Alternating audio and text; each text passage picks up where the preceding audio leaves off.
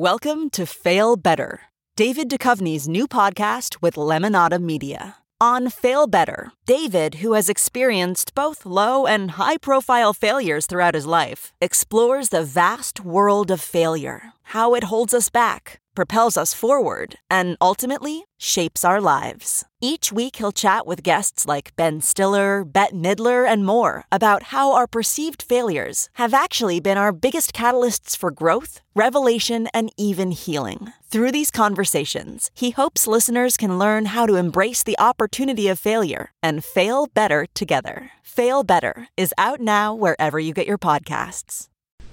There is only one person who had the motive, who had the means, who had the opportunity to commit these crimes. The defendant, Lori Vallow Daybell, used money, power, and sex, or the promise of those things, to get what she wanted. This was a big, big problem. And she made it the defendant's problem to solve.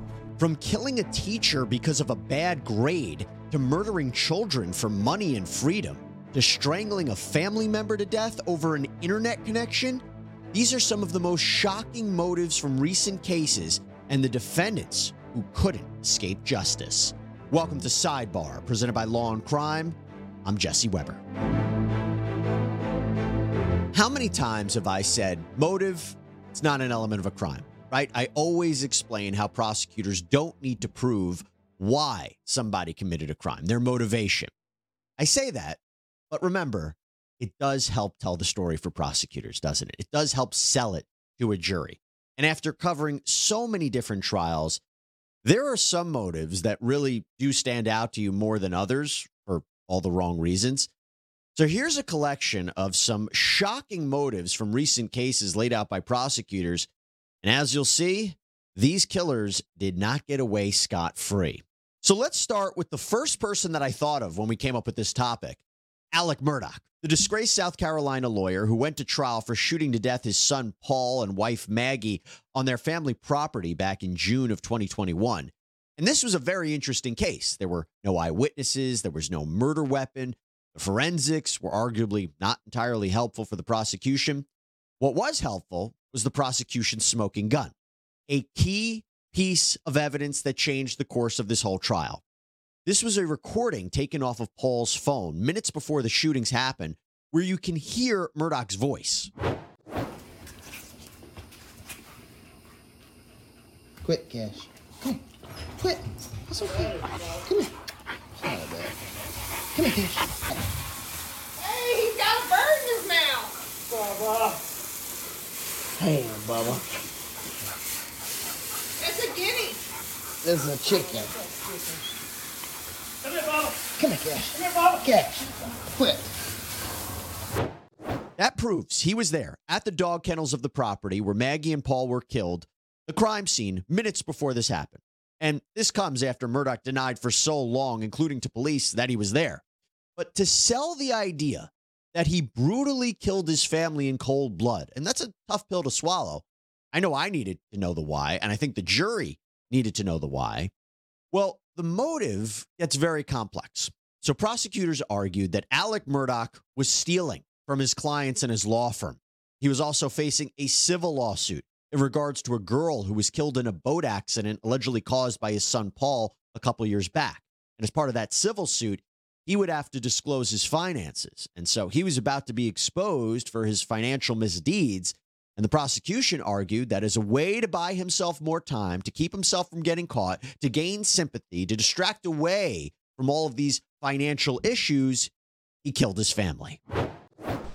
There is only one person who had the motive, who had the means, who had the opportunity to commit these crimes, and also whose guilty conduct after these crimes betrays him. The defendant was the one person who was living a lie. The defendant is the person on which a storm was descending, and the defendant is a person where his own storm would actually mean consequences for Maggie and Paul. The evidence that you've heard shows that the defendant became so addicted and so dependent on a velocity of money that the millions of dollars in legal fees that he was receiving was not enough. And so he started to steal. Gathering storm in Alex's life. We talked about the family legacy. You heard how important that was to him and how important that was to this family and how it was in danger because of the boat case. The criminal charges as well as the civil charges. That legacy was in danger. And it was threatening also to expose him for who he really was, which would t- totally destroy his part of that legacy. Lose his career, lose his bar license, face consequences like he's never seen. And on June 7th, 2021, as all these pressures were mounting, the defendant killed Maggie and Paul. Now, to illustrate that, and I know it's a wild motive, but to illustrate that, the judge allowed evidence of Murdaugh's financial crimes to be presented at trial. And there were three key witnesses I want to bring up. So the first is Jeannie Seckinger. She was the CFO of Murdaugh's law firm, and she explains that she questioned Murdaugh about missing money on the very day that Paul and Maggie were killed. I told him, I said, I have reason to believe that you received the Ferris money directly to you, and you need to prove to me that you did not. And um, he assured me again that the money was in there.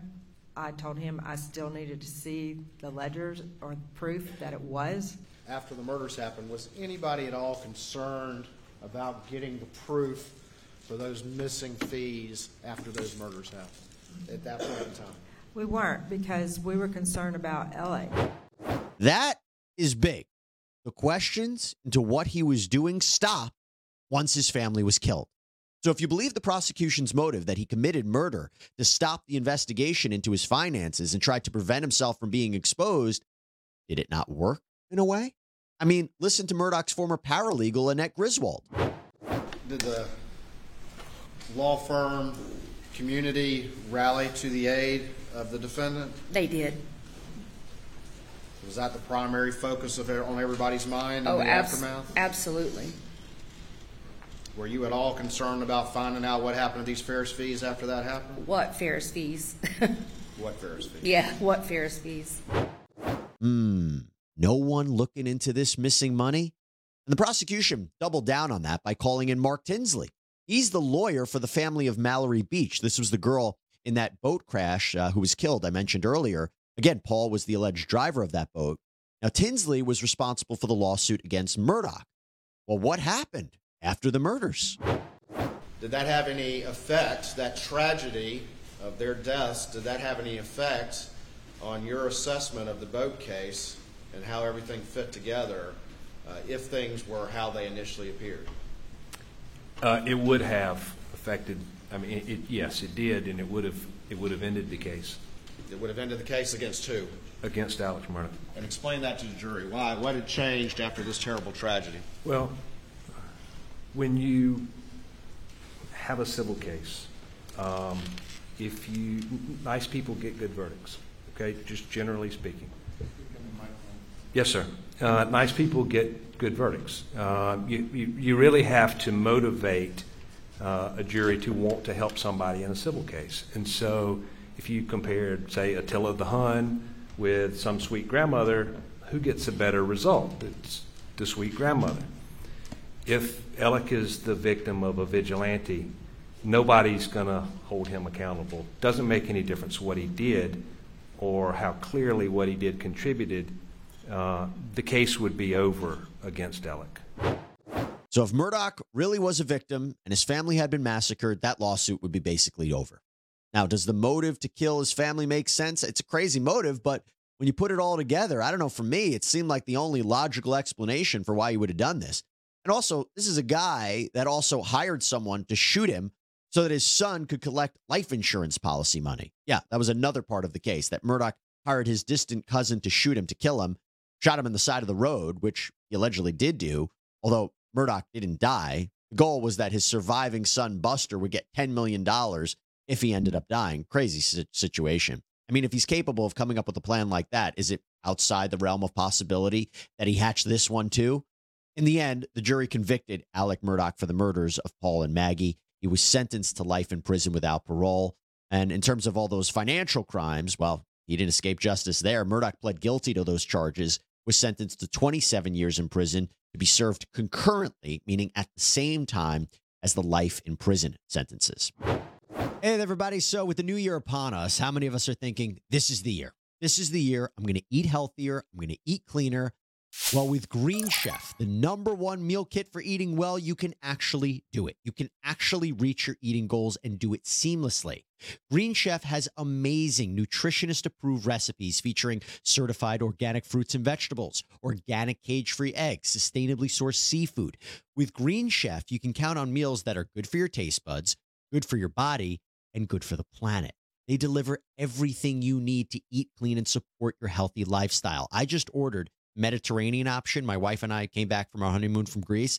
That is exactly what we were looking for. We want to stay European fit, you know? And Green Chef, by the way, is now owned by HelloFresh. So there is this wider array of meal plans to choose from. There's really something for everybody. Both are proud sponsors of us here on Sidebar, and you can all enjoy both brands at a discount. So right now, you can go to greenchef.com slash 60 sidebar and use code 60 sidebar to get 60% off plus 20% off of your next two months. You want to talk about just a nonsensical, cold blooded killing? Willard Chaiden Miller and Jeremy Goodale. These were the two 16 year old friends who murdered 66 year old Spanish teacher Nohema Graber out in Iowa in 2021. They beat her with a baseball bat. Her body was found under a tarp, a wheelbarrow, and railroad ties at a park. Now, why would these teenagers do this? Because of a bad grade she gave Miller. Yeah. Apparently, he was worried that the bad grade would keep him from participating in a study abroad program. Here is part of Jeremy Goodale's police interrogation where he says that Miller recruited him for the murder. Maybe a couple weeks before November 2nd, all of a sudden it took turn. Okay, tell me about that. Um, well, it was just like near the day, I was eating lunch in the cafeteria with John and Chaiden and a few other people that we sit with. And um, I got to bust my lunch trays, he kind of pulled me aside and said, Would you help me if I killed this girl? Mm-hmm. Will you help me if I kill Miss Graber? Those were his words? Okay. And what was your response? Um, I paused for a moment and looked at him, and then I said, Sure.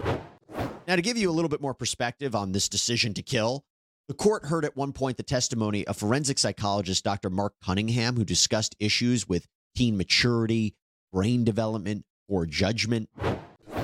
So, yeah, you could break this down as we think about less capable, mature judgments uh, into being less capable to exercise self regulation, which means that they're less able to resist their social and emotional impulses. So, Chaiden Miller has a very temporary problem of failing Spanish uh, that he is attempting to address. And there's an immediate reward that would come from not failing Spanish after all, with the neglect of the profound cost of this for himself, for Ms. Graber, for Jeremy, for the community as a whole. And so it's this, it, it's a calculus that, that neglects that extraordinary cost. And so they have less ability to foresee and take into account the consequences of their behavior or to take into account the perspectives of someone else, to appreciate that person's personhood. The planning of this was the planning for how to carry it out. That's what the planning was for. And, and once that tragic act had been carried out, it's like now they're improvising about now what do we do? Jeremy's proceeding in, in this offense out of loyalty to a friend and to maintain that friend's approval and be seen positively in Chaiden's eyes. So that small social reward for this enormous cost. Yeah. So both Miller and Goodale, they ended up pleading guilty to murder. Not surprising when you consider the evidence in this case. First, there were apparently messages on the Snapchat social media platform where Goodale implicated himself and Miller in the killing of Nohema. Then you have the police interviews where they said incriminating things. For example, Miller said he knew what happened to Nohema, but he didn't kill her. He said the real killers, a bunch of masked kids, forced him to move her body. I don't think that helped him too much. And then Goodale agreed to be a prosecution witness and testify against Miller should he go to trial. So, in the end, Miller was sentenced to life in prison with a mandatory minimum of 35 years to be served before being eligible for parole. And Goodale was sentenced to life in prison with an eligibility of parole after 25 years. Just a horrible, senseless killing. But I do want to leave you with this. This was Judge Shawn Showers. Listen to what he said to Miller before he officially sentenced him to life in prison. I believe that uh, you're currently a threat to the community. Certainly, uh, your failure to appreciate the consequences played a role in your teacher's death. While this particular case also shows that planning that went into the murder, uh, it does also show your impulsivity. Uh, I was troubled when I read that you reported you believe you have a higher IQ than most of the staff at the South Iowa Detention Service Agency. Uh, this sort of arrogance is sometimes a reflection of youth, other times it's just your personality. And the arrogance is troubling to me. And I, I find um, on the record that that arrogance is um, not primarily due to age, but to an intellectual superiority mindset. Okay, moving on. You want to talk about a convoluted plot? Well, wait till you hear about the case of Charlie Adelson. So, Adelson, a Miami dentist, was charged in connection with the 2014 murder of Florida State University law professor Dan Markel. Prosecutors allege that he orchestrated the assassination through his ex girlfriend, Catherine Magbanua, who then proceeded to recruit the father of her children, Sigfredo Garcia, who then hired his associate, Luis Rivera. Garcia and Rivera, they did in fact carry out the murder, shooting Dan in the driveway of his Tallahassee home. And investigators believe that Charlie was the one who orchestrated the killing, facilitating the payment of $100,000 to be shared by Magbanua, Garcia, and Rivera. Surveillance footage, bank accounts, secretly recorded conversations by police, they all led to the arrests of these co conspirators. Rivera pled guilty back in 2016 to second degree murder, not first. He cooperated with prosecutors. He received a 19 year prison sentence to run concurrently with a federal sentence on an unrelated case. Garcia, whom Rivera claimed was the actual shooter, was convicted of first degree murder. He was sentenced to life in prison. And Magbanua was convicted of first degree murder, conspiracy, and solicitation in a retrial, and she too was sentenced to life in prison. With all that in mind, the question, of course, is why on earth would Charlie Adelson want to kill Dan Markel, right? Well, it centers around the fact that Adelson was Dan's former brother in law. Yeah, Dan was married at one point to Charlie's sister, Wendy Adelson. They had kids together, but they divorced, and they were in the middle of this bitter custody dispute. Here's the prosecutor explaining more of this in Charlie's trial.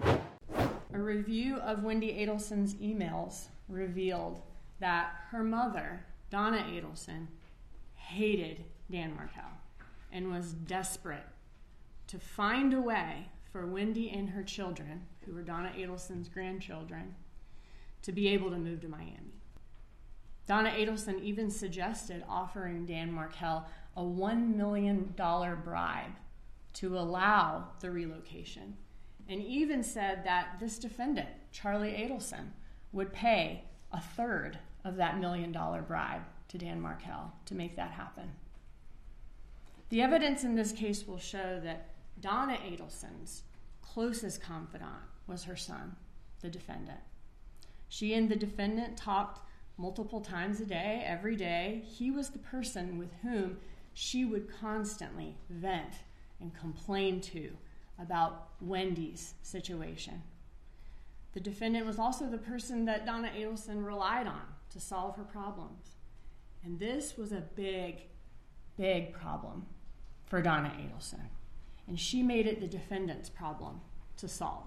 Shortly before the murder, in fact, Dan Markel, the victim, filed with the court um, and basically asked the court, he alleged that Donna Adelson was disparaging him to his children by saying bad things about him. And he asked the court to enter an order preventing Donna Adelson from having unsupervised contact with her grandchildren. This motion was still pending in court when Dan Markel was killed. The murder of Dan Markel ensured that an adverse ruling on his motion would never be a problem for the Adelsons. And just about 48 hours after the shooting, Wendy Adelson and the little boys relocated to Miami.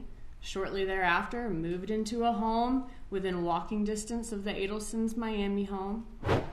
So Dan Markel was a thorn in the side of the Adelson family, causing his sister and his mom all these problems, and he decided to take care of business by outsourcing the murder. And prosecutors presented evidence like suspicious remarks from Adelson. Quote, it was always his joke. He said, I looked into hiring a hitman and it was cheaper to get you this TV. Is that what he said? That was a joke that he made, yes. And hiring the hitman, that was to kill Dan Markel, right? That was the joke. That was the joke that he made in poor taste, yes. Did Ms. Adelson make some statements to you about her brother Charlie? She did. And what were those statements? She asked to speak to me confidentially in a very serious tone of voice, told me that Charlie had investigated all possible options to take care of the problem of Danny Markel, including hiring a hitman, which would cost about $15,000. Then there was testimony of co conspirators like Catherine Magbanua and Luis Rivera. Who came up with the idea to kill Dan Markel? Charlie. He got in the car with me and he asked me a question. What was the question? Do you know anybody that can harm someone? And did you know anybody that could harm someone? Yes, ma'am, I did. Who was that? Sigfredo. And who was to get the money once the the job was done? Katie. All right, and did she get the money? Yes, ma'am. Do you know where she got the money from? Mm, Do you my- know where she got the money from? Yeah, the people. She Wh- got a- who are the people? the dentist. I called them the dentist at that time. The dentist? Like when, uh, Wendy and her brother. And then there were secret recordings by law enforcement, including when they conducted a sting operation. They had an undercover officer pose as an associate of Rivera's to muscle money out of the Adelsons. The idea was that this would get Adelson and Magbanua to slip up and say something incriminating. He's like, okay, do the right thing. Which do the right thing. Do the right thing. You sound like a cop that's fishing that's or an investigator or someone's playing games. In fact, Charlie was caught on tape saying things like, quote, if they had evidence, we would have already gone to the airport, seemingly thinking that it could be the police behind this blackmail incident. And he also seems to suggest either that they pay off the blackmailer or kill him. That was another recording. And despite Adelson's attempt to defend himself by saying he was the victim of an extortion plot at the hands of the real killers, killers who would do to him what they did to Dan. And so he had no choice but to pay the money and keep Dan's murder a secret. That was his defense. He lost. The jury convicted him of first degree murder, conspiracy, solicitation, and at the time of this recording, he faces a sentence of life in prison. By the way, right after Charlie's trial, his mom, Donna Adelson, was arrested for her alleged role in the murder of Dan Markel. Okay, picture this. It's Friday afternoon when a thought hits you. I can spend another weekend doing the same old whatever, or I can hop into my all new Hyundai Santa Fe and hit the road. With available HTRAC, all wheel drive, and three row seating, my whole family can head deep into the wild. Conquer the weekend in the all new Hyundai Santa Fe. Visit HyundaiUSA.com or call 562-314-4603 for more details. Hyundai, there's joy in every journey.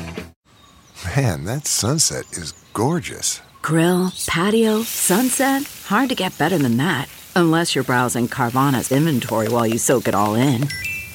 Oh, burger time. So sit back, get comfortable. Carvana's got thousands of cars under $20,000 just waiting for you. I could stay here forever. Carvana, where car buying meets comfort, meets convenience. Download the app or visit Carvana.com today. All right, you want to talk about just a ludicrous motive to kill? Let's get into the case of Kevon Watkins out of Macon, Georgia. Prosecutors say back in February of 2018, when he was 16 years old, he strangled to death his 19 year old sister, Alexis. I mean, he put her in a chokehold for about 15 minutes. In fact, a deputy testified that when law enforcement arrived on the scene, Watkins was still holding his sister. Their 13 year old brother had to call 911 saying that Watkins was also threatening to beat up their mother, who was trying to get her son off of her daughter. Alexis later died at the hospital. So now the motive of all things. Why would he do this? It was over, of all things, Wi Fi. Yeah. Apparently, Watkins comes home from school to play video games and decides to change the Wi Fi password in the home. He didn't want his family sharing the internet with him because it interrupted his connection. So Alexis unplugs the router, takes the video game system into her room. Watkins confronts her. They get into a fight, and he ends up killing her. Unbelievable. Over Wi Fi. Now, Watkins opted for a bench trial, meaning a judge would decide the case, and the judge ended up convicting him of murder, not voluntary manslaughter, which his defense had suggested as an option. Judge Verda Colvin said, quote, in those 10 minutes, she had to have stopped moving. Perhaps that wasn't noticed by the defendant because he was still angry. Judge Colvin also expressed sympathy that those around Watkins let him down. Quote, in this household, chaos was empowered. In this household, the ability to ignore and follow corrective discipline was empowered. Watkins was sentenced to life in prison. He appealed, arguing he should have only been found guilty of manslaughter, but the Supreme Court of Georgia disagreed and upheld his conviction. Now, how could I talk about shocking motives to kill without talking about the case of Lori Vallow Daybell out of Idaho? So, Lori and her husband, Chad Daybell, were criminally charged in the deaths of Lori's children, seven year old JJ Vallow and 16 year old Tylee Ryan, and also Chad's deceased wife, 49 year old Tammy Daybell. While the bodies of her children were found buried on Chad's property, Tammy, it was initially believed, died in her sleep from natural causes, but a further investigation revealed that she had been murdered, died by asphyxiation at the hands of another. By the way, the evidence suggests that Lori's brother, Alex Cox, he was the person who helped carry out the actual killings of the kids. Alex, though, is dead, died from a blood clot. But Lori and Chad were each hit with first degree murder and conspiracy to commit murder charges, among other charges. Now, the motive, right? Why on earth would a mother kill her own children? Why would she be involved in a conspiracy to commit the murder of Tammy? Well, prosecutors argued that Lori did this for several reasons. One was to live a life full and free with Chad. He was having an affair with Lori. Two, for financial gain. In other words, obtain the proceeds of Social Security and life insurance benefits from the deaths of these victims. And three, this is the big one, that she and Chad felt justified through their extreme religious beliefs that these were dark spirits, that it was good versus evil, that the kids were possessed. And we really saw this in the first trial in this case, the trial of Lori Vallow Daybell. Here's prosecutor Lindsay Blake. Defendant, Lori Vallow Daybell, used money, power, and sex, or the promise of those things, to get what she wanted. It didn't matter what obstacles she had to remove to get what she wanted. Tylee Ryan was a vibrant young woman, 17 years old, a whole life ahead of her. She was just about to enter into adulthood and make her own way in the world. Who knows what she would have become? Tylee had money. Lori wanted it. Joshua Jackson Vallow, lovingly known by friends and family as JJ, was a seven year old, vibrant, happy go lucky little boy. He had most of his childhood and his whole life ahead of him. He took a lot of time and effort and energy to care for. That time, effort, and energy took away from the defendant doing what she wanted to do, and from the defendant being with Chad Daybell and devoting her time and attention to him. Not only that, JJ also was entitled to Social Security benefits. The defendant didn't want to have to take care of JJ anymore. She wanted the money. JJ's gone. Tamara Douglas Daybell, known by friends and family as Tammy. The defendant wanted Chad all to herself. Chad was the beneficiary of a life insurance policy for Tammy. Lori wanted those things. Tammy's gone. President and Chad decide that they share purported religious beliefs, and that they share beliefs that the two of them had been here, had been married before in a prior probation.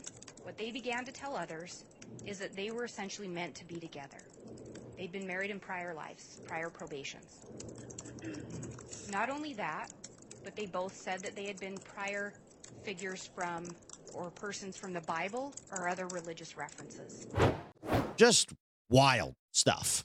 By the way, another major plot point that was highlighted in the prosecution's case was that two weeks, two weeks after Tammy Daybell died, and the kids were already missing, by the way, Lori and Chad go to Hawaii and get married. All these pictures of them happy and dancing, pretty sick to think about.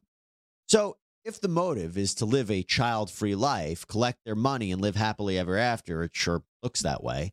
Now, one of the ways that prosecutors showed Lori's involvement and her justification for what happened was through recorded phone calls. I mean, Lori's son, Colby Ryan, calls her in jail when the kids' bodies are found, pleading with her for answers. Listen to what she says. So you can judge me, Colby, all day long. Go ahead and judge me. The whole world Judge me? has. The whole world Mother, has judged me. listen to me. They don't Hey, know, and please you don't know. You don't know what I've been through, and you don't even give a crap what they've been through. Nobody does. I don't- Except for me. I'm the one that knows.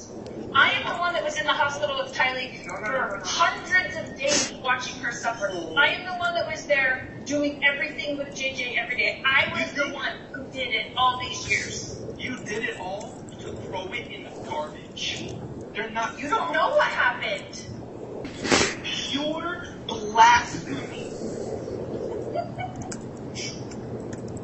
This funny? Yeah, she was laughing. You heard that right. Talking about her dead kids, and she's laughing.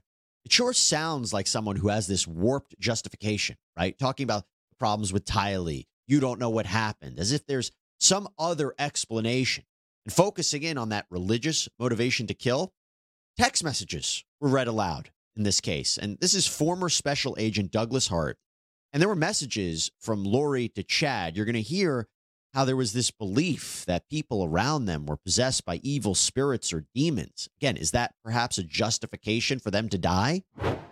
I included this mainly because of the last text in this in this string, which indicates that um, Lori Vallow and Melanie Boudreaux uh, believe their children to be demons.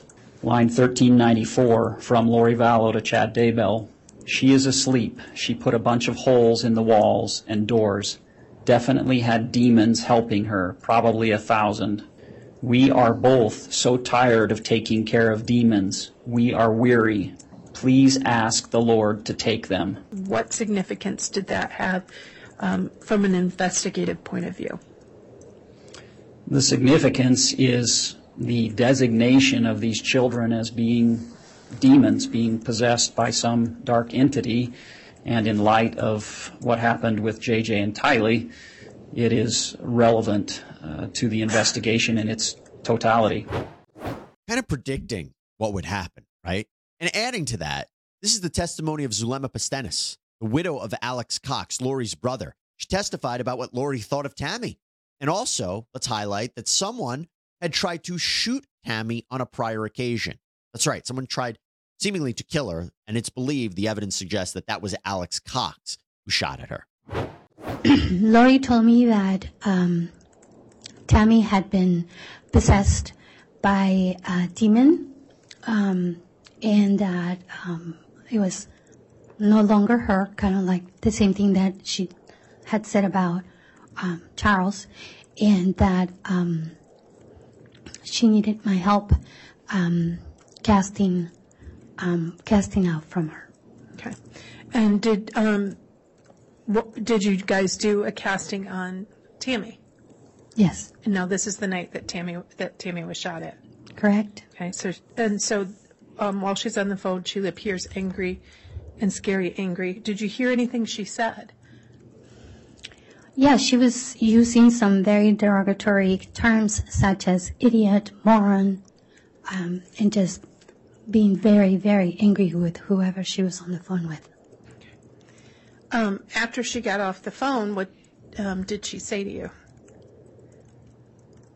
She said, idiot can't do anything right by himself. So again, the idea is she had to get rid of Tammy so she can have Chad all to herself, using religion as the justification. By the way, remember when we said money was a motivation too?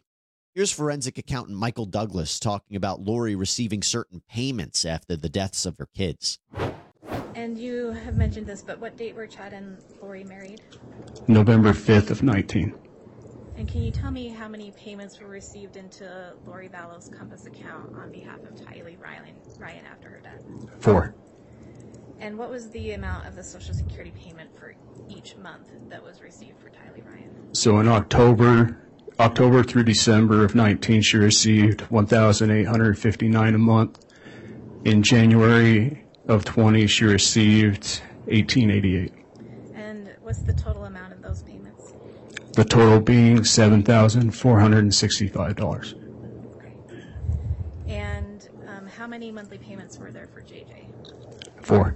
And what was the Social Security payment for each month that was received for JJ Vallow?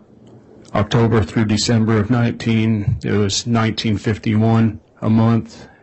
And January of 20, it was 1982.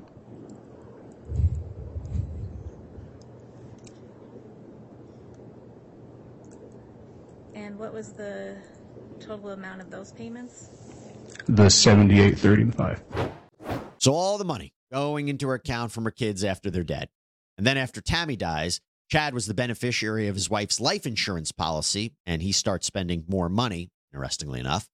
And by the way, Lori was also hit with grand theft charges too. Chad was hit with insurance fraud.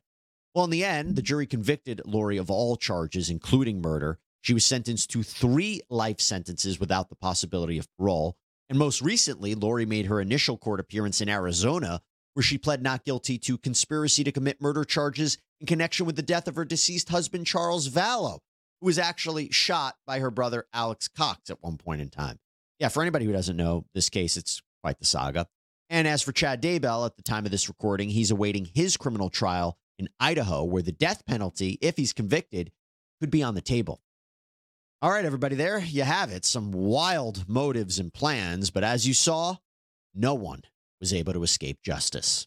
That's all we have for you here on Sidebar, everybody. Thank you so much for joining us. We always appreciate it. Please subscribe on Apple Podcasts, Spotify, YouTube, wherever you get your podcasts. I'm Jesse Weber. Speak to you next time.